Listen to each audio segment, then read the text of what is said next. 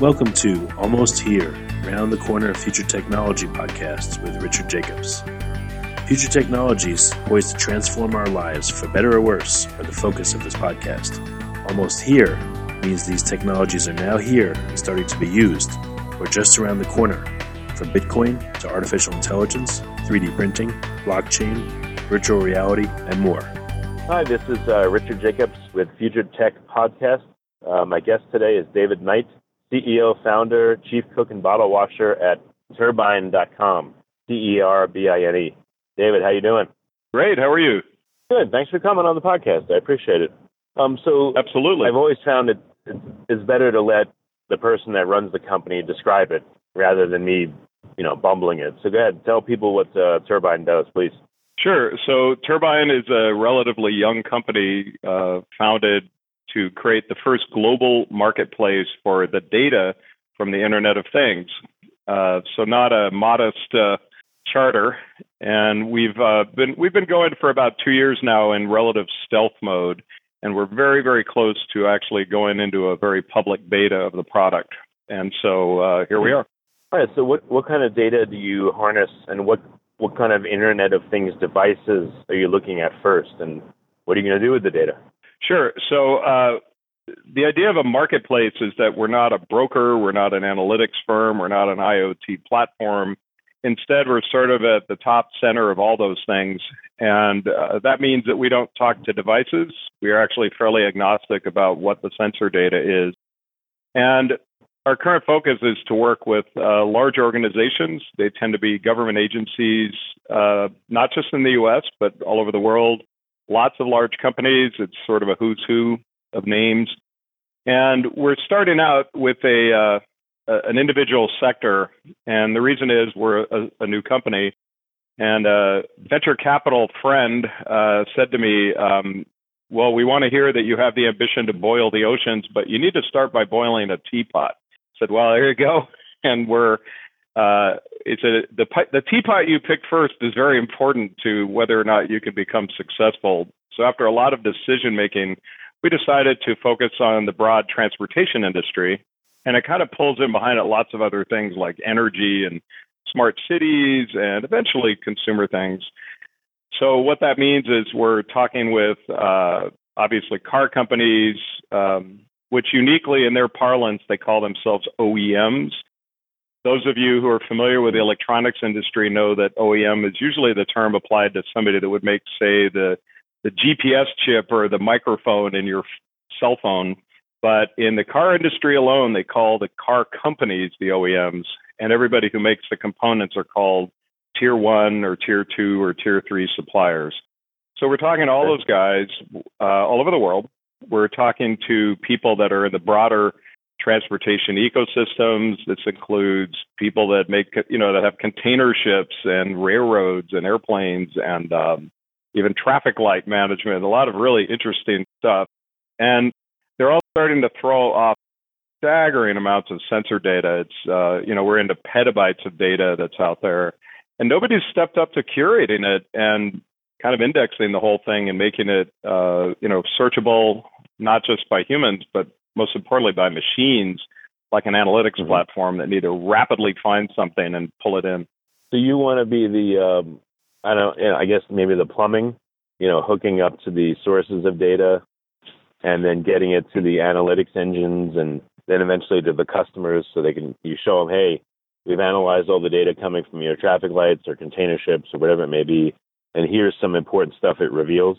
You know, I, we've thought a lot about that. Does it become plumbing someday? Uh, I suppose that would be way down the road a hallmark of success that it just becomes fabric or plumbing.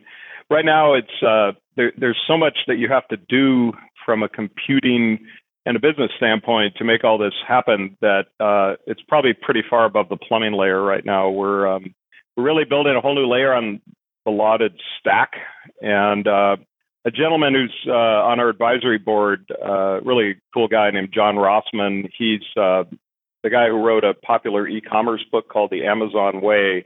He's talked a lot about, you know, somebody's going to be the Amazon of the Internet of Things. Maybe it's Terbine. And what he means by that and he helped create the actual Amazon Marketplace Partners program when he was with doing work with them. And the idea there was uh, Amazon's building all this infrastructure to kind of curate sales of items. Why not offer that to other merchants? And pretty quickly, we went from a world where every little merchant and every big merchant felt they had to have their own e commerce solution.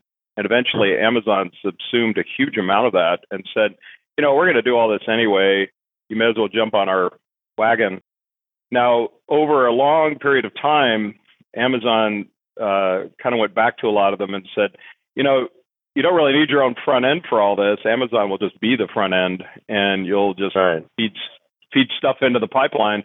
And at that point, if you want to be really abstracted about it, you can almost call Amazon the plumbing for e-commerce, which I don't know how often that's said. But, yeah. So um, we have some really smart people around us who are helping to shepherd us in that direction. And right now, it's a very, uh, you know, we're going up a 500 foot cliff with, uh, you know, climbing harnesses, which is how do you get big companies who have never shared this data before in any way to let that data out? And it's a very daunting set of challenges that we stepped up to. And that includes management of um, ownership rights, chains of provenance for the data, uh, qualifying the data in terms of its uh, context and known quality, a whole bunch of issues like that, uh, rights management, um, regulatory issues, such as can you move that data from the European Union to Asia? Um, hmm. All of those things that are all uh, kind of the down and dirty issues you have to deal with if you want to do this in any kind of scale. And really what we attempt to take off the table for a lot of big companies is exactly what Amazon did in the you know the goods world, which was you know hey this is a lot of work. Um, instead of you having to set up all these regulatory and management issues and all these trading relationships, you'll go through us. We take a piece of the action, and but you don't have to deal with any of it. And hopefully, the opportunity costs associated with that is a better transactive deal than doing it on their own and then on the other side of the equation, which is really vital when we're talking about this transportation area, um, is we've talked to quite a lot of city managers, big cities, small cities, and they all have about the same complaint in this last year since we've been talking to them, which is cheapers. For the first time, I've got you know all the car companies and people that make street lighting and trucks and you know whatever coming to me, the city manager, and saying, "Hey, we should have a data sharing relationship." Saying, well, we don't know how to do that. We don't have a staff to do that. We don't have the IT infrastructure to do that. And one of them said fairly glibly, every company that, that goes and talks to them, and this is for a big city, thinks they're the center of the universe and the most important people in the world. right, and right. Um, so they all expect their full attention. And they said, you know, get in line. There's 50 companies behind you that are all the most important company in the world. And um, you know, corporate ego actually is something you have to worry about in this kind of a context. So we we try very hard to deal with that in, in a positive way and let the companies own their things, control how it gets routed, if you will. Um, in fact, in some cases, they can keep all their data on their site, and it only gets pulled out in sl- slivers when we have somebody who needs it. And all that alone is a big IT challenge. Interesting. It's hmm. I mean, it sounds like you have a lot of different kinds of customers as soon as you're ready. You know, there's analytics companies that would love to, you know, partner with you because they've got uh, the the platform to analyze the data, and then all the companies that have these IoT enabled devices that are generating the data, they need you. You know, and uh, yeah, it's, it makes sense the the waters you're helping them yeah. try to navigate. Yeah, so, I'll tell you a couple the, things. So there are a lot of companies um, saying they're making IoT platforms. Uh, I'd say some healthy percentage of them were doing something else, and then they've kind of relabeled their platforms as IoT very opportunistically with mixed success. Um, and then you've got things that are enormous purpose built IoT platforms. Probably the top list would be, for example, uh, GE. Uh, Predix, P R E D I X, that's their IoT platform. You've got Tom Siebel's newer company, C3 IoT, uh, doing very well. Uh, you've got Jasper, which you know was acquired by Cisco, and there's a bunch of others. And the uh, idea with them, since we're the uh, new company, is we write interface modules to them, both coming and going. So if they have a customer, say, using a Predix engine, data from that engine can be fed into Terbine. It will create metadata and indexes around it so that it can be searched for and curated. And then uh, third parties whom their, their customers want to trade with will now have access in a very you know clean way. On the other side, there might be data that's in Terbine that their Predix customers need, and it provides a really straightforward API-based way to get at it. And then you've got analytics firms, so they're not offering a, a management platform for the data; they're doing some end analytics. Now, when we started our company, um, we decided we didn't want to do the end analytics. We do plenty of analytics to curate the data and assess its quality and so on, but we needed to be able to speak to people doing analytics. So that's why we early on developed an API suite so they could just connect. Now, the interesting thing is uh, the whole core to everything we're doing is a very rich metadata specification. And it's uh, we're being told by quite a lot of people that it's the first sort of uh, real specification for data in the IoT in the sense that it takes, uh, uh, I'm not saying there aren't others that are great, but this one takes into account things like regulatory, business, and financial matters. And if you look at the metadata spec, for example, it's governing this very uh, phone call we're on. Um, mm-hmm. There's a spec that all the phone companies in the world use that was developed an amazingly long time ago as phone networks went from analog to digital called Signaling System 7. And those familiar with telecommunications will smile and say, oh, yeah, that thing. Well, Signaling System 7 has governed many trillions of phone calls. It almost never fails. It's only failed when there's some software upgrade that somebody you know did to a, a router or something. It's never the, the spec that fails.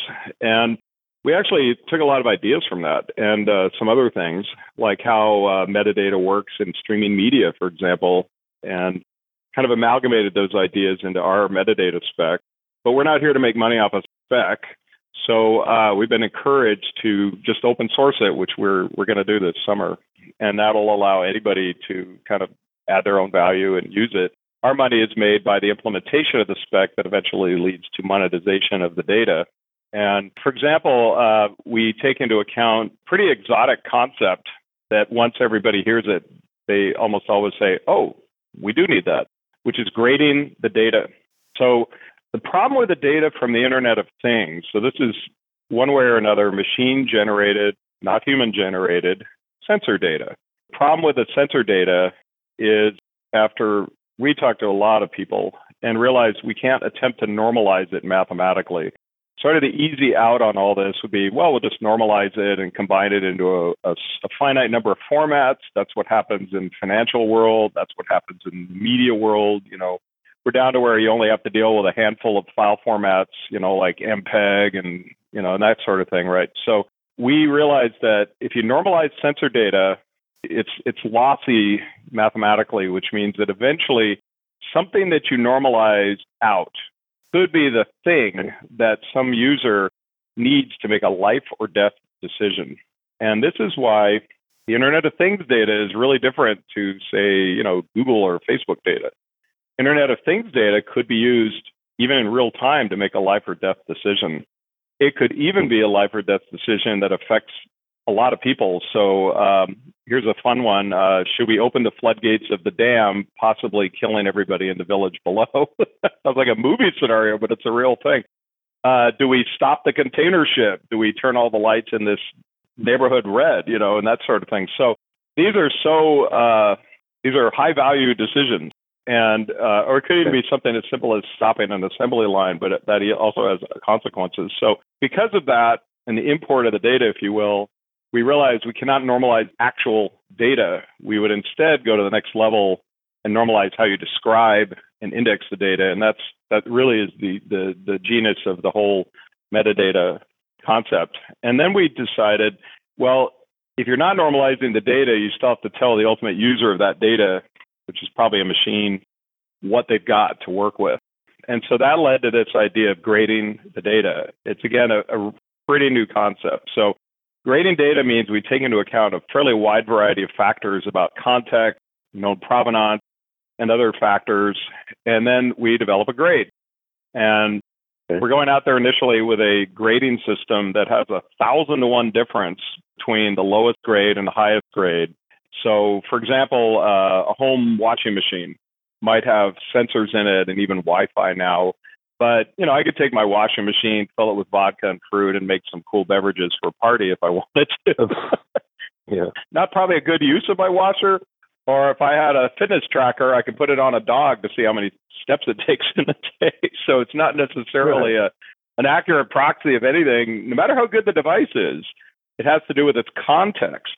So now you go to the highest level, say a jet engine. There's only a few people that make these for big planes. There's multiple sensors, each with processors that all have to agree. And, and uh, if they're not agreeing, creating anomalous readings, those are beamed ahead of the plane to a center that decides, you know what, I need to have some guys with these parts at the next airport this plane gets to and fix that. So, not what you have with your home washing machine. So, the grading range is huge. And so it kind of roughly fits into these categories for human understanding, which are bronze, silver, gold, platinum. And platinum is a rare thing. Platinum means really, hmm. really good. And that means humans and or processes are actually worried about those sensors, meaning literally just the sensors, like on a jet engine. So all of this uh, creates the environment where you kind of call it caveat emptor. Um, whoever's using that data, analytics or a machine, would know. Well, I have five ways to get the data on this one subject matter. Um, what I'm doing is critical, so I'm going to go for platinum if it's there. If it's not there, I factor in the you know variableness of that data, knowing that it may not be perfect. So this is an again, it's in the metadata spec that we're going to out uh, open source. So what do you think? I'm going to ask you two things. What is probably the most important factor about what you need to do with the data that um, other companies and vendors are just not going to be able to do? You know, what what's the greatest value you bring? You think out of everything you're going to do, and what do you think will be the biggest stumbling block to you getting this data and then getting it in the hands of the right people? For analysis sure. for everything. Quite a lot of the uh, call it the secret sauce is how you figure out what I just described in terms of how do you contextualize the data so that a third party can make good use of it. It's a very daunting challenge, actually. Um, I'm sure anybody who's familiar with data science just heard what I said about that and said, "Wow, that is a lot of work." Yes, uh, it's so much work that we realize that we have to use very state of the art tools in artificial intelligence pull it off. So right now in the testing phase, we've been doing it manually. Um, if you know this data analytics company called Palantir, uh, which started with money from the CIA, they did exactly that. They had this rooms full of people doing it manually, and eventually figured out what could you do algorithmically, and eventually with AI. We're doing that at pretty high speed now. Um, we're standing on the shoulders of other people have done this sort of thing, and um, in this context, uh, pretty quickly we're going to be able to do it with AI. That's that's definitely going to be uh, part of our proprietary advantage. On the other side of it, which which answers your other question, part of the question is uh, how do you get these big companies to let it out? And so uh, contextualizing and all of that is actually very valuable to the companies we've talked to already. They don't do that themselves. Um, we've actually had a whole bunch of them say, "Gee, could we just run it through your system and take it back?" because we'll now have all this information attached to our data or associated with it, um, which we hadn't thought about originally, but it seems to be. It's sort of like we're an oil refinery for the for the oil drillers. Um, then on the other side of it is just how do you make a big company comfortable with this whole idea and uh, and hopefully enthusiastic about it. Um, so to quote John Rossman, our friend who worked with Amazon, he said, you know, every part of the process you want to remove friction. It works so well for Amazon, and they're doing um, this in the vein of, you know, how do I get a big company or even a small company to to play in the sandbox with Amazon? We're now doing this at the level of huge companies that have been generating data for a long time. So how would they even deal with a third party? Um, we we realized that it was going to come down to trust, not just in us as a company, but trust in our implementation.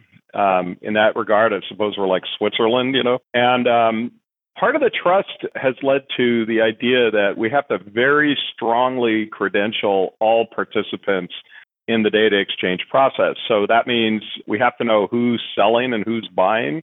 In most cases, in fact, I'd say the majority of cases, uh, buyers and sellers are the same companies. You know, they're just uh, they have different things they want to buy than sell. So we go through quite a lot of trouble to authenticate them, and that led to a paradigm which we kind of borrowed from Salesforce.com, which is um, people don't join Terbine, organizations join Terbine. So you have to be a bona fide government agency or university or corporation uh, from anywhere in the world to participate in the exchange. And you also have to, uh, there's a little bit of pain you have to go through, like if you're setting up a PayPal account or something. But once you've done that, you don't have to go do it again unless something really massive changed, like you get acquired. And we then uh, know who you are. And then, like in Salesforce, once we have your organization registered, you assign users who have roles like legal, finance, technical, line of business. And people can have multiple roles or a role can have multiple people assigned to it. And again, we we uh, we thought Salesforce did a great job of that. They that really I think had a lot to do with them scaling and uh, that they just understood they can't make a, a company conform to their paradigm. They need to be flexible enough to fit with lots of different organizational structures. So then the next part of it, okay, now we know who you are. We have the roles assigned. You got through that, which you know is uh, slightly onerous at, at the outset. Now you're in. Hmm. Uh, once you're in, how do we know who did what to whom? So, say you're a big company with all sorts of different data feeds. Uh, you can set up policies that uh, are about to become AI based that let you decide. Well, this slice of my data can go to this constituency. Uh, you know, say my trading partners. This slice of the data can go to um, you know these government agencies in these parts of the world because of compulsion i must give them that data and this just makes it easy the, this slice of my data i want to go free to bona fide universities because i'm supporting universities you know and we actually bake that in. Then the next one would be well this of my data i never want to go to my competitors. So and that's probably that last one is the big one. So we had to make sure we really know who's in the network.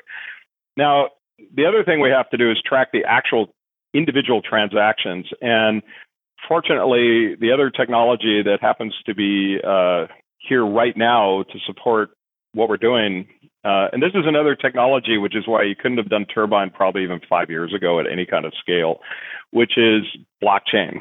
So we're uh, implementing blockchain in a way that says big company A sent data through Terbine to big company B, C, D, and we have blockchain, uh, you know, contracts, if you will, that actually keep track of all those exchanges. So, in an auditing way, if somebody came back later and said, "Hey, I really need to see who got this data," we can show them, uh, you know, to the extent blockchain is an indelible record, it's certainly about the best common mode thing going out there. Then you can look at the blockchain and say, oh, I see, this went to this company and this company on this fraction of a second, you know. So it's good stuff. Uh, we're pretty happy with blockchain in that regard. Um, we're not using blockchain for the money part, uh, at least not yet. So this is literally tracking data exchanges. Money is uh, pretty straightforward. It's a uh, you know it goes through what big companies use, automated clearinghouses, or even uh, huge limit uh, credit cards and things like that. All right, all right, very good. Um, last question is uh, for interested parties. I don't know if you're ready for them, but maybe build up a a book of interested vendors that you know will want to work with you. What's the best way for them to get in contact with you and start a dialogue? Sure. Um, well, the the easiest thing is just send us something to info at terbine.com, T E R B I N E dot com, turbine with an E. Um, if it's biz dev, trust me, it'll get to me. Um, if um, they're trying to sell us legal services, it may not get to me. but um, um, and of course, if you go to terbine.com, there's quite a lot of information. Um, we have this pretty cool video that's about two minutes long. Uh, if you go to our website, you'll see a, a, a menu items as what is Terbine. The video was made very kindly for us by some friends in Hollywood, and it's pretty neat. But it tells you a lot of what I just said with a lot fewer words and visuals. And then we have uh, the the front end is actually live now. Um, we have it currently populated with a lot of just publicly available sensor data we were able to find out there to test the system. And that's parked on terbine.io, and it probably always will be on terbine.io. And you can go right now and see uh, essentially metadata uh, that you can click on, and it'll tell you how many data sets go with that metadata. We've got some where there's literally 5,000 data sets parked behind one metadata instance. And these are live, which means if you go tomorrow, there'll be more, and you go the next day, there'll be more. A lot of them are automotive, but a lot of them are really fun. Um, we hired a bunch of interns from around the world to find these things. It's been really uh, enjoyable to work with uh, amazing engineering students. Um, some of them are things like uh, bicycle counters in the congestion district of London or um, uh, buoy readings for sea swells near New Zealand. You know, just fascinating. And the reason we love that is we're really trying to show people the really incredible panoply of sensor data that's out there. It's not just temperature, it's not just counting cars. And I'll close with this. We uh, we believe very strongly that the power in all of this, making this data available in a curated, you know, way, um, is going to be in cross correlative applications. So this is where data from one sector now that it'll be available, could be used in another sector in the same way that when you go on Amazon looking for, you know, I don't know, a jar of mustard, you say, wow, I didn't know there was 500 kinds of mustard, you know, but you, or the way you find movies on Netflix. So, um, about uh, three years ago, there was this earthquake in Napa Valley, uh, north of San Francisco. Now, the earthquake took place at about three in the morning which means that people probably weren't at work. They were probably not on the road. They were probably in bed. So uh, these enterprising data scientists at Fitbit and Jawbone, who makes the Up fitness tracker, you know, they got all their users in their cloud. They know where they live. So their data scientists did a super clever thing. They said, I wonder if we can tell where the earthquake was by looking at the jump in heart rates when people were woken up at three in the morning and putting it on a on a map. And I um, and you can find this online. Um, unbelievably, you could tell almost where the earthquake was centered by how fast somebody woke up. It was like, oh my God, there's an earthquake, and they jump out of bed. Well, there's an attendant jump in your heart rate. And they uh, put it on the map, and it looked a lot like the seismograph plot from the U.S. Geological Survey. So nobody bought a Fitbit or an up to be a seismograph. And yet, in that instant in time, they were a bona fide seismograph from a totally different vector. And hmm. we realized that, you know, barometric pressure and temperature that come from engine control units in cars could be used to create highly detailed weather maps and all sorts of things that those sensors were not put in for that reason. And yet, if you had the data in abundance, you could use it for other other purposes. Okay, very good. Well, we can talk a lot more and cover things, but uh, we're kind of out of time. But I, I just want to say I appreciate you coming on the podcast, and um, I can see you're really passionate about it, and that's what it takes to get this kind of stuff going. And I didn't realize there's so much involved in getting this data and, and getting it ready and processing it, everything. So I'm glad that you've uh, stepped into this this void and you're going to do it. I think it's going to be huge. It's going to take a while, but it's a very important thing. So thank you. Yeah, and uh, I'll mention that um, I actually write a uh, uh, it's sort of a blogger column in the biggest, still the biggest IT magazine, Computerworld, um, called IoT Watch, and it's sort of a quasi business oriented uh, series of thousand word articles uh, that talk about some of these issues, and um, uh, get a, quite a lot of readers. Uh, in fact, I'll very happily mention this podcast in there. Great. Good stuff. I appreciate it. You have been listening to Almost Here, Around the Corner Future Technology podcast with Richard Jacobs. Subscribe to this podcast, post a review to discover more future technologies that are poised to transform our lives for better or worse, such as Bitcoin, artificial intelligence, 3D printing, blockchain, virtual reality, and more.